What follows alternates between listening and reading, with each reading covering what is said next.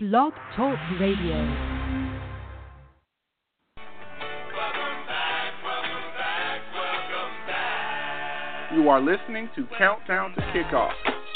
I am your host, Anthony Denmark, Denmark Like the Country, aka Copenhagen, aka Denny. And this episode is brought to you by EatDrinkSleepSports.com. And since sports never stop, since sports never sleep, that means we always have something to talk about. And since Mason's back, heck, I'm back, you're back, let's go ahead and discuss the latest happenings in the world of college sports. Let's get it.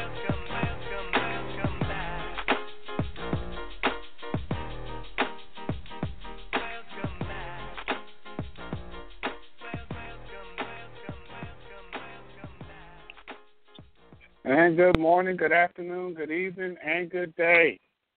Welcome back, college football fans.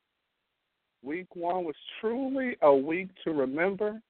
We had alarming upsets, we had exciting games, we had everything that we expected, and we got even more. And the great thing about it is, guess what? From here until January, we every week will be full of excitement, upsets, anticipation, and also, of course, the unexpected. And I don't know about you guys, but I am definitely excited.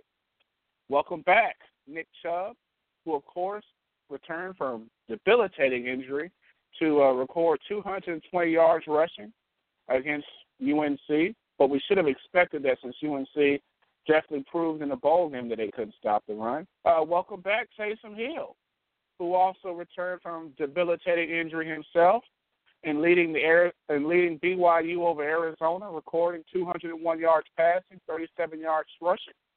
Welcome back,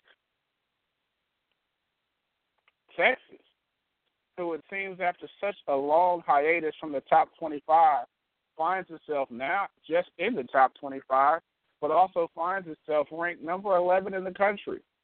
Boy, after week one, expectations change oh so quickly teams who find themselves that were initially considered afterthoughts now have expectations. Welcome back, Wisconsin, who started the season unranked. Yeah, they did have the number one ranked scoring defense in the country last season. And maybe it wasn't just because of their coach. Maybe it was also because of the players. And of course, they find themselves also going from unranked to now in the top 10. This is all what took place in this week one season.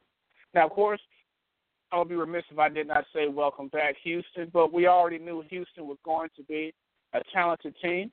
Uh, but nevertheless, I am one who can honestly say that I did not expect them to beat Oklahoma. So, you know what? Welcome back to now being considered an elite program will find itself being the talk of the town week after week because they are favored in every game that they have this upcoming season, at least until they face off against in my own opinion, right now, the Heisman frontrunner, and uh, Lamar Jackson, who, of course, in week one recorded eight touchdowns, six touchdowns passing, and two touchdowns rushing. But you know, that was against Charlotte.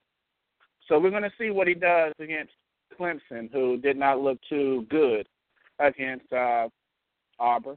We'll see what he does against Florida State, who, of course, looked amazing, unanswered points against Ole Miss in the Labor Day Classic, where we got a chance to meet another freshman, and uh, Deondre Francois, who of course brought back memories of Jameis Winston when he passed for 419 yards, and also definitely did a lot of damage on the uh, rushing the ball as well. So welcome back, college football fans. Expectations now are high for different programs expectations for other programs have definitely changed. But one thing is definitely interesting. This week, or at least week one, it revealed a lot of troubling revelations. The SEC, which at one point was considered to be the most dominant conference in college football, at one point in time in, in the past, we even talked about how the dominant teams from the SEC may actually be able to contend or at least win some games in the NFL. Well, after their week one performance, that joke is downright laughable, downright atrocious, as the SEC week one ranked, well, not ranked, but finished week one with a seven and seven record, which comes down to be the fifth worst amongst the Power Five. As Big Ten, of course, had a 12 and two finish. ACC had an 11 and three finish. The Big 12 had a seven and two, seven and three finish, and the Pac-12 had a seven and five finish. So, boy, what does that mean? Well, you know, and in hindsight, it really does not mean a lot because we have to also realize and accept that in week one, a lot of things change, and the expectation is, is that you know these things are likely going to change from see from week to week. But nevertheless, we can be excited about it, right? I mean, but honestly, when you looked at the SEC, people thought that Wisconsin was going to win. Not many people thought that LSU would really have to do much in order to beat Wisconsin. Nevertheless, that is what took place. Also, if that wasn't bad enough, Ole Miss, of course, dropped against Florida State, but we expected Florida State to win that game. Although it was kind of funny to hear us talk about Chad Kelly. I don't know if you guys recall, but the nickname that I gave Chad Kelly was I called him 50 50. He's going to win you some games, he's going to lose you some games. But either way, he's going to be 50 50 every time he throws the ball. And we saw that in the matchup against Florida State. Touchdown passes, yes, he had three touchdown passes in the first half. But come on, y'all. One of those touchdown passes definitely should have been an interception. And as we, of course, saw, if he does good in the first half, you can almost guarantee that he's going to struggle in the second half. And of course, it's definitely what took place uh, in the second half against uh, Florida State. But you know, like I said before, it's only week one, so things are going to change, and the expectation is is that teams are only going to get better. Heck, in some instances, you definitely cannot get worse. But before we proceed with the show, I definitely think a, a nice warm congratulations uh, should go to two programs who oftentimes found themselves the butt of jokes. I mean, heck, down in Orlando last season, they were giving out free drinks until UCF actually won a game. Well, UCF finally won a game. And in that win, we got a chance to see a preview of the Scott Frost offense. They call it the Blur. They put up 466 yards of total offense, which is amazing. And also, kudos definitely should go to Kansas. Now, of course, Coach Will Beatty down there is definitely uh, taking on a tough challenge in trying to uh, build a program that, when you really think about it, man, Mike Mangini did a wonderful job there. And it's hard to win in Kansas, especially when basketball is everybody's first focus. Nevertheless, you know, Will Beatty did one good thing, and that's win a game. So they won a game. The crowd rushed the field. The announcer says you guys should may not be embarrassing the program because it's not like they won against a team that, of course, had actually had a winning record. They actually, I guess you could say, they lost to a team that was the FCS version of them in Rhode Island. Nevertheless, one and zero oh is one and zero. Oh. Zero and one is zero and one. So kudos to UCF. Definitely kudos, of course, to Kansas. But now we turn four days from here to week two, where everybody now gets a, clean slate. They get an opportunity to prove themselves. They get an opportunity either one to try to build on a successful uh, week one, two. They get an opportunity to tear everything down and attempt to try to uh, refocus the program, refocus the players, and realize that guess what? One loss does not mean that you're not bowl eligible. So with one loss, you can still contend for bowl eligibility. With one loss, you could still contend for a conference championship. Hell, with one loss, you could still possibly even contend for a national championship. So with everybody else calling for the job of Les Miles, for everybody thinking that Tennessee may not be back after their pitiful performance against App State, one loss is one loss, and one win is one win. And nothing much has changed besides, hey, you are either one game closer to gaining eligibility, or you have to work that much harder in order to try to uh, right the ship. Uh, but again, as I say in life, as I say in sports, you're definitely going to see what's happening. And of course, you're definitely, I mean, definitely going to see. Oh, I made some picks, and some picks were right, some picks were wrong. But you know, when I'm right, I'm right. and when I'm wrong, I should have been right. Well, let's just explain it better. I think Terrence Howard does a better job. When I'm right, I'm right. When I'm wrong, I could have been right. So I'm still right because I could have been wrong, you know. And I'm sorry because I could be wrong right now. I could be wrong right now. But I'm right. So what was I right about? Let's see here. I was right about Alabama beating USC. When I described USC, I equivocated them to a starting five of a football team.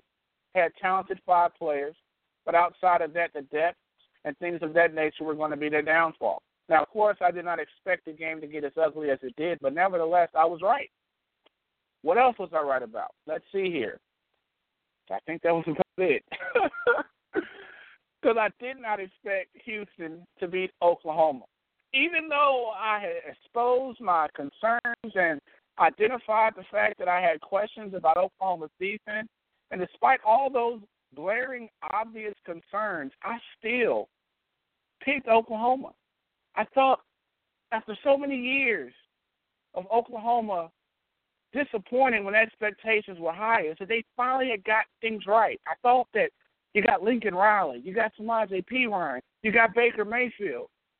But then I, for some reason, I forgot there were no defensive players to name. And I was wrong, but even though I was wrong, I should have been right because I said that Oklahoma had a bad defense, and I knew that Houston had a good defense, so I should have been right, even though I said I was wrong. Nevertheless, you know, I was right about Florida State. I expected Florida State to win. Uh, but one game that I was definitely wrong about, I was definitely wrong about UNC. I was definitely drinking a Kool Aid about Mitch Trubisky. Mitch Trubisky definitely did have the look of a good quarterback. Everybody talked about how he was equivalent to the guys who win the underwear Olympics. But I should have realized that if, in fact, you're our um, long-time backup, and the guy that's starting in front of you is not even equivalent to an NFL quarterback, maybe I should have realized that Mitch Trubisky, yes, he passes the look test, but eh, he, he failed to pass the test when it came time to game time decisions. And I was definitely wrong about Kirby Smart and UGA. Throughout the summer, when I've had my uh, preview guys come on to pre- preview their teams, I was not convinced about Georgia. I was not. They did a remarkable job. And I mean, I knew that Nick Chubb was a beast, but Jesus Christ, 220 yards after returning from a torn ACL injury? Jesus, amazing. And then, you know, I thought that maybe that Grayson Lambert was going to give them the best chance to win because he had that so-called thing called experience. But you know what? Your boy Denmark was also wrong about that. Because my man Eason, although he definitely um, did not have a wow performance, he definitely, you know, did somewhat respectable. Definitely did enough. But uh nevertheless, you know, that's where I wrap up my when I'm right, I'm right. When I'm wrong, I should have been right because I was right about being wrong, but whatever. But uh anyhow, what we're going to talk about on this upcoming episode? Well, we're going to be uh, previewing week two's matchups. Uh, we have a lot of wonderful stories that, uh, of course, makes the season special, and that's one thing I'm always excited about when we have stories in addition to good games. Uh, on week one, we had a great opportunity to see James Conner, uh, Pittsburgh running back, former ACC Player of the Year, return not just from a torn ACL, but also return from cancer treatment. And I mean, a lot of times in life, we have our we have our tendency to complain about the minor things, the minor inconveniences in our lives. And it's always inspiring to see young men overcome so many obstacles. And we're not even just talking about some people aren't even able to overcome those one obstacle. But I mean, it's just truly remarkable to see uh, what James Conner did uh, in its matchup against Villanova. I mean, my man came back, scored two touchdowns, and I mean, you can tell he's definitely the heart and soul of the team.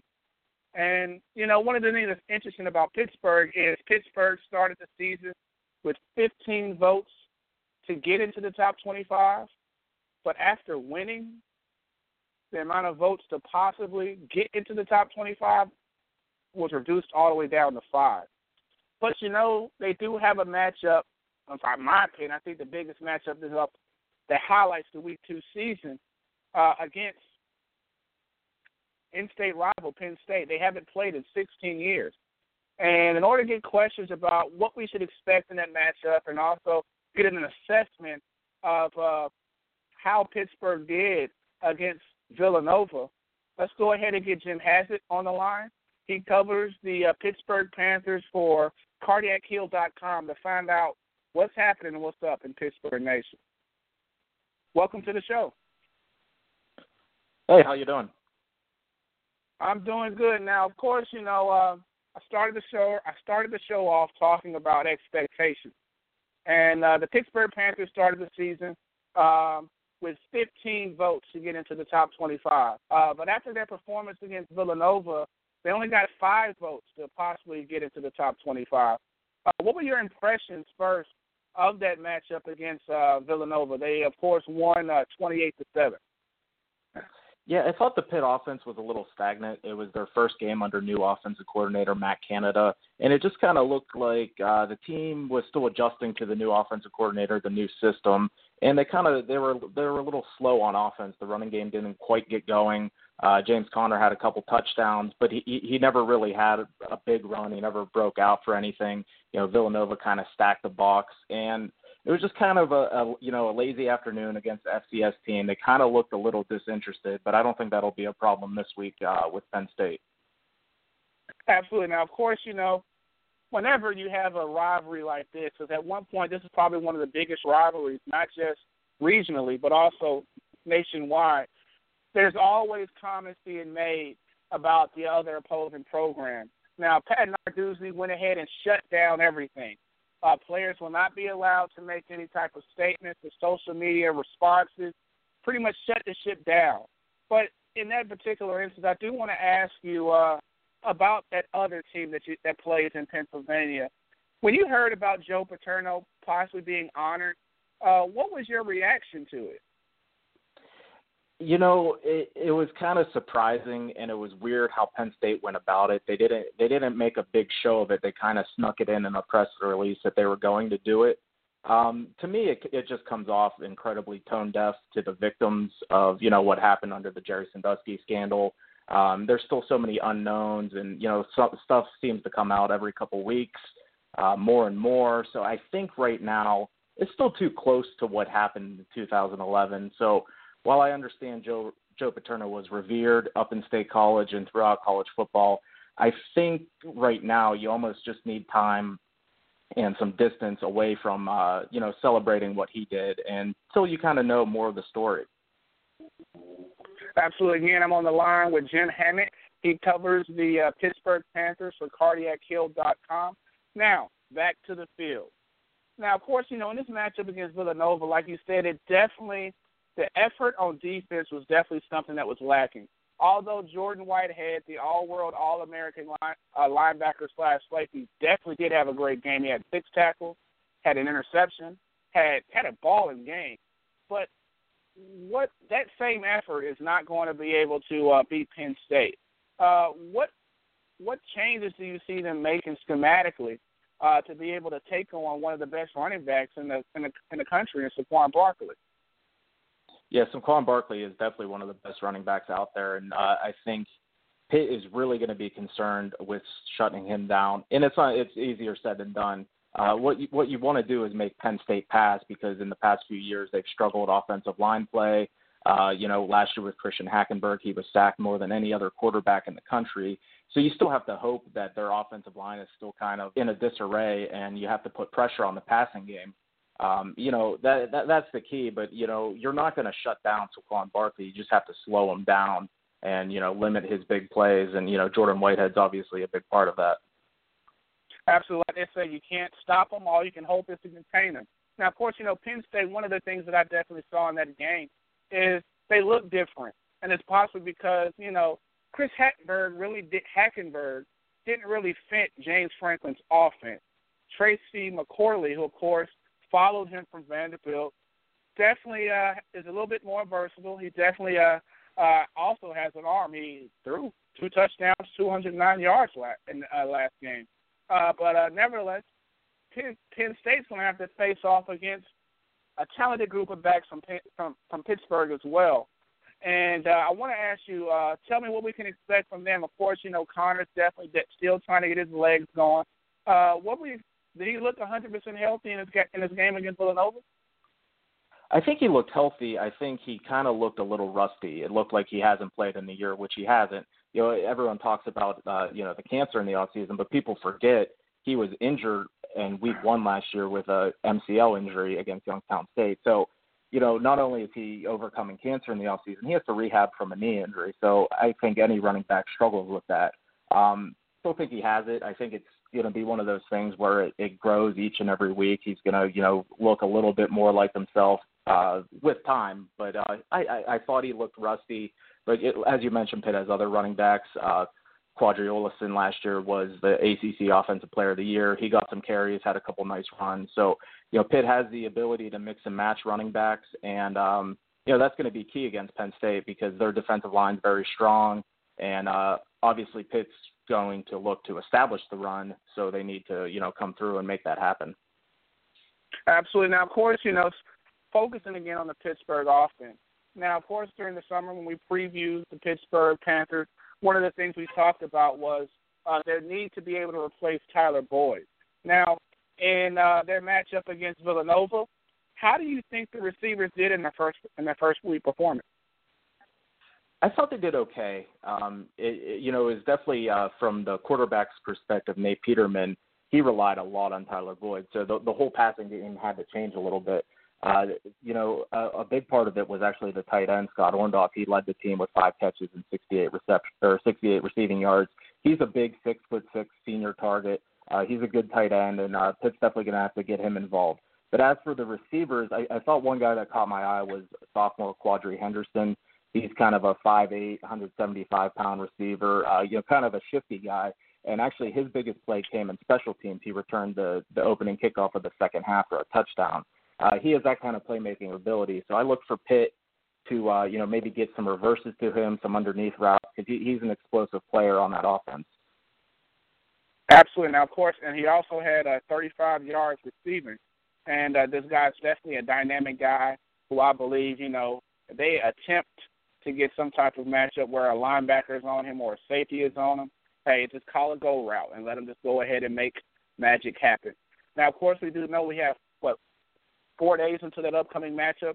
I want to thank you for coming on to the show, and I definitely uh, want to have you on throughout the season because we know that James Franklin may be able to recruit, but he definitely hasn't been able to secure big wins. So it looks as like Pat Narduzzi, at least at this particular point, definitely has the advantage in our upcoming interstate matchup. Yeah, definitely. It's it's a big game. It's one of those you know it hasn't been played since 2000, like you mentioned at the beginning. So everyone here in Pennsylvania is very excited about the game, and uh, you know, a lot of recruiting battles will be won, but a lot of bragging rights also will be won on Saturday. Absolutely. Thank you for coming on the show. I definitely want to have you on throughout the season. Yep, thank you. Anytime. Absolutely. Again, thank Jim Hammett. He uh, writes for cardiachill.com. Be sure and check him out. Now, of course, you know, one of the things that's so interesting about college football is job security is something that fluctuates. It's something that is always changing. And one of the things that's always so interesting about it is jobs appear to be so great, at least to the boosters and the fans who uh, align themselves with that particular college football program. Nevertheless, on the outside looking in, it's never as appealing as it appears. And of course, if you cannot tell by the context clues of what job I'm talking about, I'm talking about LSU. Now, of course, you know, LSU would have liked to start the season with a win. Uh, but nevertheless, one of the things that I think is actually kind of good is by getting the loss out the way, it now forces Les Miles to have to change some things. It's always interesting this misconception that we have is that if in fact the coach came from the NFL, they consider that guy to be an upgrade. We all presumed that since Cam Cameron came from Baltimore, that he was going to be able to do extremely well at LSU. We all presumed that since he was able to do wonders with Zach Mettenberger that hey, he was going to be able to do with any quarterback. Nevertheless, we oftentimes forget that there is a reason why Cam Cameron was fired. There is a reason why once Cam Cameron was fired, that the Baltimore Ravens just so happened to go to the Super Bowl. And there's a reason why the coach who was the offensive coordinator is now the head coach of the Detroit Lions. But we don't think about that. We get fooled and lured into things such as the NFL. He coached in the NFL. So that means he's a great coach. Like my man Lee Corso said, not so fast. So I'm really happy, at least for LSU, that they got punched in the mouth now. Because now it's going to force them to have to change. Because if, in fact, LSU would have somehow come away and won that game against Wisconsin, Les Miles could have boasted out his chest, won his 114th game, and said to himself, hey, you know what? Y'all may not like my way, but my way got me the win. But because they lost, it now forces him to swallow his pride and change some things up. Because if he doesn't, the truth of the matter is he may not make it to the midpoint of the season. But then that makes you ask a particular question is this. If you fire Les Miles, who are you going to hire? You guys talked to Jimbo Fisher last season, and he gave you guys the Heisman stiff arm and said thanks, but no proven track record is going to leave a program where he's built success and go into a situation and go into a program where they fired a coach who's averaged nearly 10 wins a season. Doesn't it sound like Mark Richt? And of course, you know Georgia definitely did hit a home run home run higher with Kirby. But do you guys remember how bad LSU was? Think back. Before Les Miles. Before Nick Saban. Before those two great coaches who will likely find themselves in the College Football Hall of Fame, there was this guy by the name of Gerry DiNardo. Yeah. Yeah. And although he had a cool name, he definitely did not collect wins. He definitely did not win SEC championships, and he sure as hell definitely did not win a national championship. To all these people that presume and think that Tom Herman from Houston is going to jump ship, I don't know, man. Maybe been down Bourbon Street and had one too many grenades. Because honestly, I just don't see Tom Herman leaving a program that is about to go to the Power Five leaving a program that he has now built into not just a successful program, but a program that just beat the king of the Big 12. And he's going to go to the SEC and have to face off against Nick Saban every year.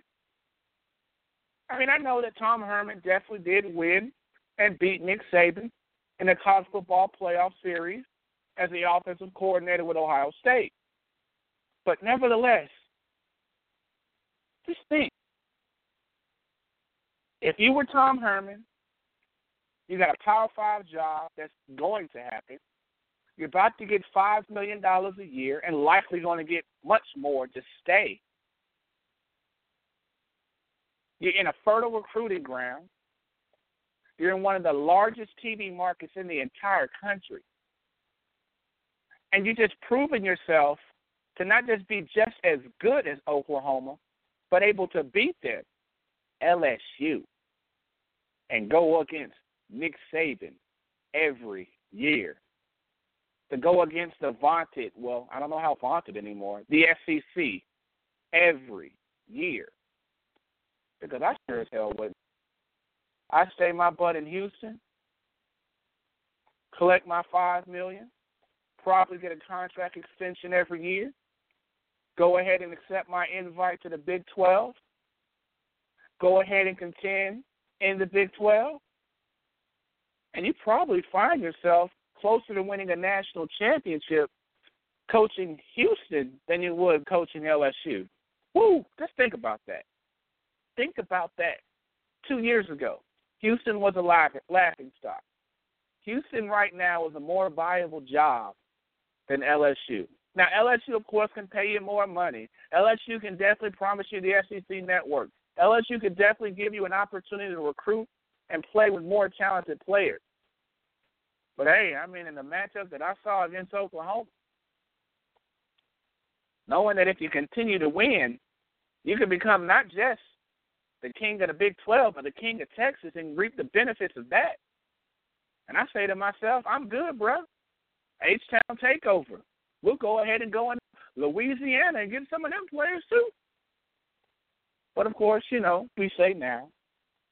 Maybe Tom Herman suffers a few upsets, possibly like he did last season against UConn.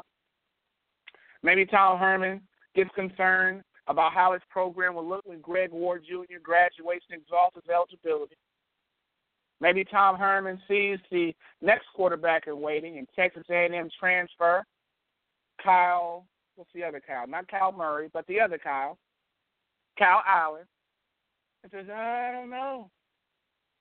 Because one thing that we definitely learned this week one season is that you may have talented defensive players, but if you don't have a quarterback, just like in the NFL, you just don't have nothing.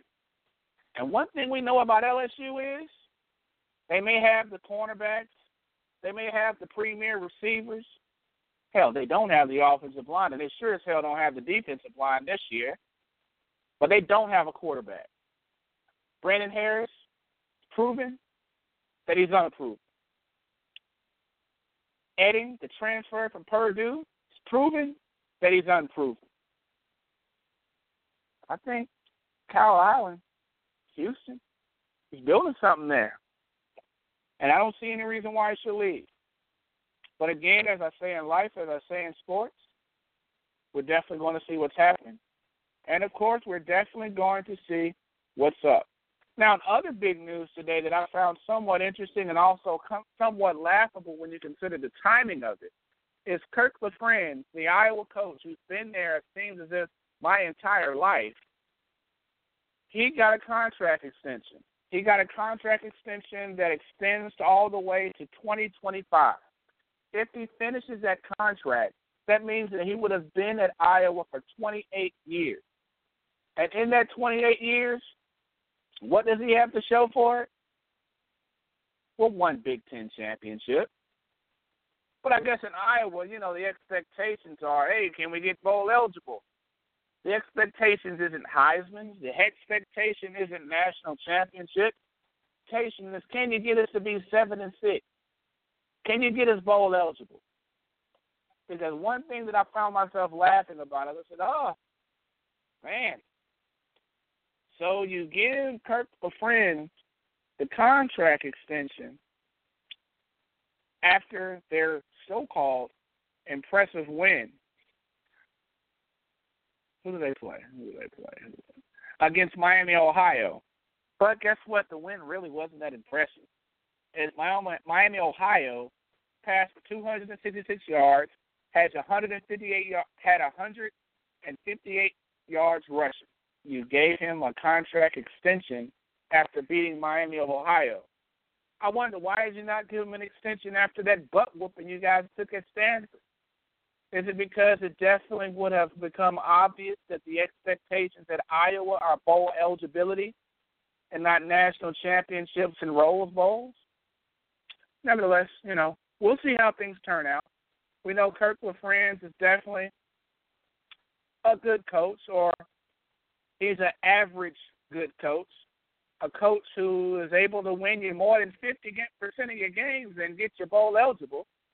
But that's what gets you a contract extension that pays you over $5 million a year until 2025. So kudos to him. I'm not saying I'm trying to hate, but boy, boy, oh boy, you can often wonder how long a Ferentz would have lasted at a place like LSU. But again, kudos Kudos, kudos, kudos. Now, as I continue my love fest, my kudos fest, one of the things that I definitely found very interesting in the shellacking that took place against my alma mater in USC was I definitely was proud of the effort of Adoree Jackson. Adoree Jackson, of course, in that one game last, in the one matchup, he proved two things. He proved that he had heart. Because when all of his other players gave up and quit, when Juju Smith was only held to one reception for nine yards, Adoree Jackson came to play. This dude combined for 112 yards, all purpose yards. In addition to that, he completely shut down Calvin Ridley. Calvin Ridley had no catches. No, he had one catch. No catches in that matchup against USC's Adoree Jackson. Adoree Jackson conjured up memories of Don Beebe's never say die, never say quit attitude as he ran down two potential touchdown scores and stopped them in their tracks. Now, of course, you know, Adoree Jackson can't win a game by himself, and we saw that this past week. But nevertheless, his effort is definitely something that did not go ignored, and I'm more than sure that NFL Scout definitely did see his magic working in that upcoming game. But, you know, his boy Juju just seems to just not be happy, and honestly, I don't blame him. I mean, USC gave up in that game. It was terrible. Juju only had one reception the entire game. And he was so pissed off. My man was pissed off in practice today. As he reportedly got into a fisticuffs with his teammates and had to be pulled off and he had to go go to the side. But where was that fighting edge in the game? But to see the difference is, is that Juju has to rely on a quarterback to get him the ball. And Juju, hey, if you're not open, due to Humphries covering you, if you can't get the ball because Matt Darnold and and Max Browne are running for their lives, there's only so much that you can do. And Juju's frustration was definitely felt on Saturday, and it definitely permeated itself into that practice where he was just pissed off. But nevertheless, you know, USC has an opportunity to redeem himself against Utah State, and I am not too sure how that's going to turn out. But Juju Smith and Adoree Jackson are definitely competitors. However, Adoree Jackson is in a position where he can actually affect the game. Juju Smith has to wait and hope and pray that the offensive line protects his quarterback long enough so he can throw the ball so Juju Smith can be able to capitalize without no quarterback, without an off, without an offensive line. Well, when you're facing Alabama, it don't matter how talented your wide receivers are, because it's just not going to happen, and that's just the real. Nevertheless, you know, one of the things that's awesome about the college football season is it gives us an opportunity to get reintroduced to new stars. We got a chance to see Nick Chubb come back and do awesome things. We also got an opportunity to remind ourselves about how great Michigan's linebacker, Mitch McGary, is.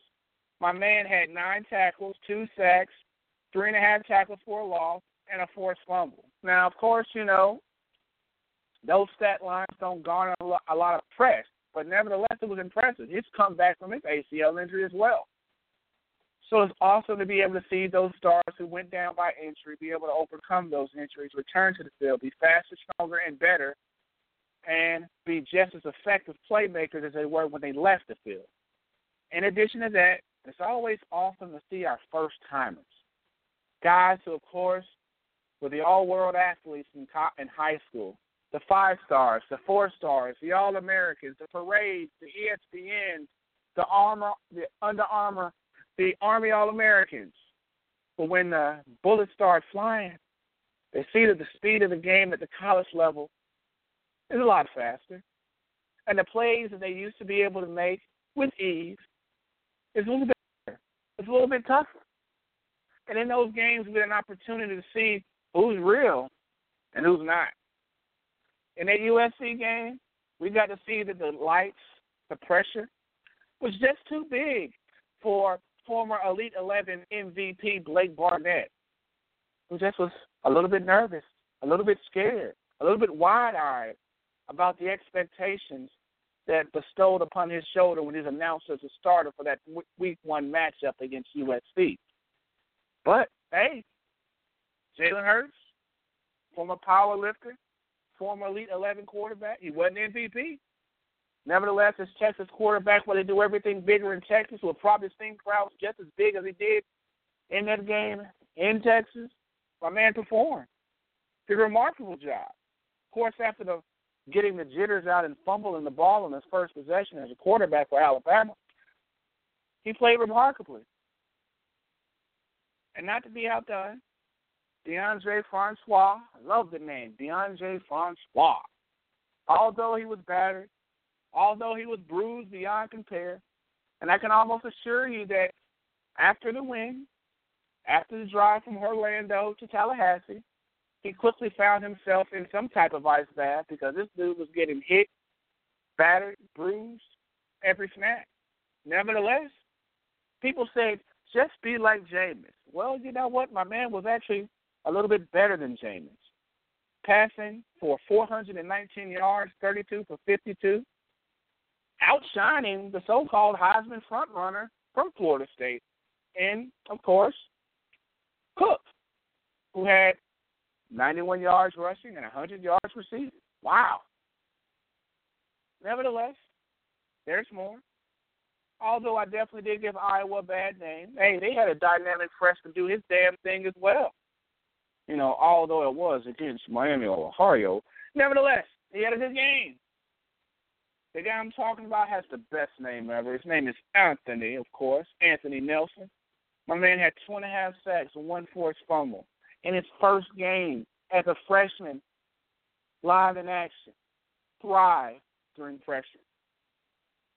Deondre Francois, Anthony Nelson, Jalen Hurts definitely did.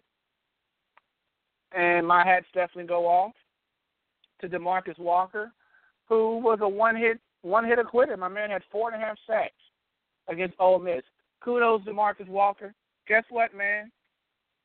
Joey Bosa in the entire season last year had five sacks, and that took him to be the number three pick in the draft.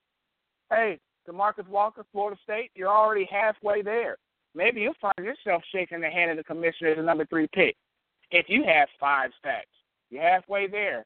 So, but you know what? This season, week one matchup was definitely one of the best ever.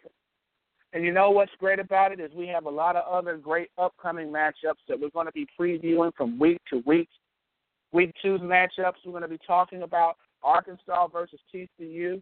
We're going to also be talking about, of course, Pittsburgh versus Penn State.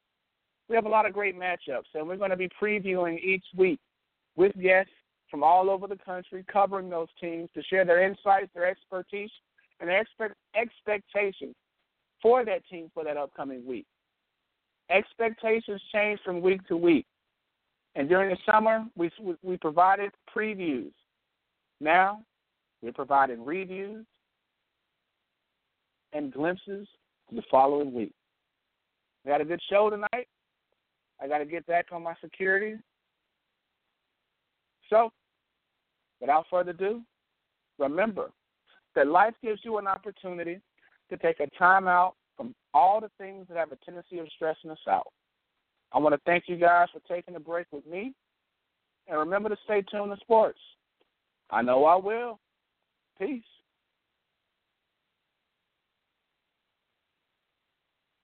Play the outro. Play the outro. Thanks for tuning in to Countdown to Kickoff. Our show airs live every Tuesday and Thursday at 11 p.m. Eastern Standard Time. If in fact you missed the show, make sure you subscribe to the podcast by typing in count and the number two and down, one word.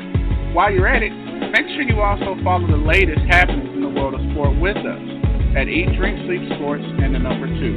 And you know what? If you've gone that far, be sure and check out our website for the latest happenings as well at eatdrinksleepsports.com. Until next time, college sports football fans, stay tuned. I know I will. Peace.